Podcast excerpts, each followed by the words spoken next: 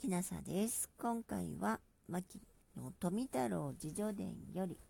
小岩村で無事な門発見を朗読させていただきます。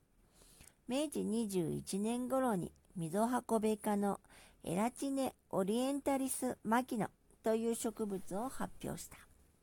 明治23年5月11日、春ゼミはもはやほとんど泣き尽くして、どこを見ても青葉、若葉の5月11日、私は柳の実の標本を取ろうとして、一人で東京を東に隔たる三里ばかりの元の南葛飾郡小岩村陽田に赴いた。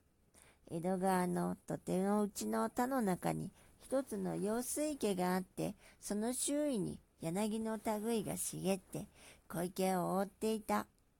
と、私の最終記にはその頃のことこんな風に書き出している。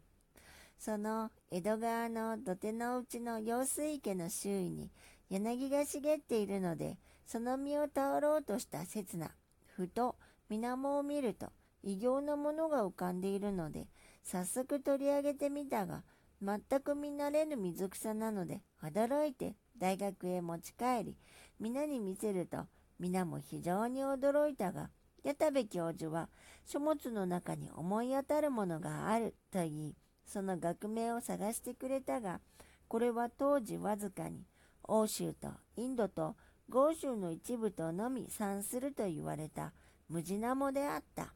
後に黒竜江の一部、朝鮮、満州にも発見されるようになったが、当時この発見はまさに晴天の霹靂の感があったものだ。これと前後して私は、ひしもどきという林法、シナにのみ産すると言われていた植物を発見し、35年には伊勢の本郷というところで、寺岡、今井、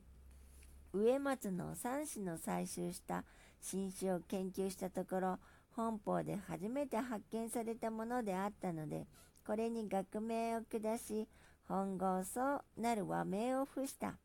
この植物は全体が紫色の大草で、葉がなく生えている様は、ちょっと植物とは思えない姿をしている。同じ頃、土佐で時久という人が同族のものを一種取って店に来たが、これには時久草一名植松草なる和名及び学名を付した。この2種は皆熱帯産のもので、これを我が国に得たことは分布学上に興味ある問題を投げた。明治36年には当時東京博物館の天才科に勤務されていた桜井市から恵那山付近で取った標品を送られたが、これも我が国新発見のものであり、美濃出身の三好学君とこの桜井市に敬意を表するために、三好や桜井牧野なる学名を付したが、その後不幸にして、マレーさんに同族のものがあったのを知り、これを解消した。しかるに欧米の学者はユリカに入れているが、私はこれは進化を作るものとして研究した結果、ペトラや三好や桜井牧野とした。明治40年に私は日本の南部にヤッコソウという新毒進化のものを発見し、ミトラステモン山本井牧野とした。これは最も珍しい植物である。と牧野富太郎と植物学という、